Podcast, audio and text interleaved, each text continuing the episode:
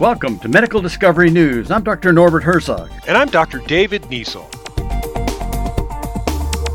For decades, researchers have been studying the cause of Alzheimer's with a focus on the abnormal presence of two proteins in the brain, beta amyloid and tau. They suspect the proteins damage brain cells, eventually killing them and causing brain shrinkage. But the drugs developed to target these proteins have not worked well. So scientists have been searching for other clues, and one is getting their attention viruses. The HSV 1 virus is a herpes virus that causes cold sores and the varicella zoster virus, or VZV, which causes chickenpox. Both viruses dwell dormant in the nerves until they get reactivated. When VZV reappears usually later in life, it shows up as a painful condition called shingles. Researchers in the newest study used tiny sponges and seeded them with nerve cells that grow and form networks of firing neurons. They found that infecting these cultured neurons with VZV did not cause abnormal accumulations of proteins seen in Alzheimer's. But if the neurons already had dormant HSV1, which causes cold sores,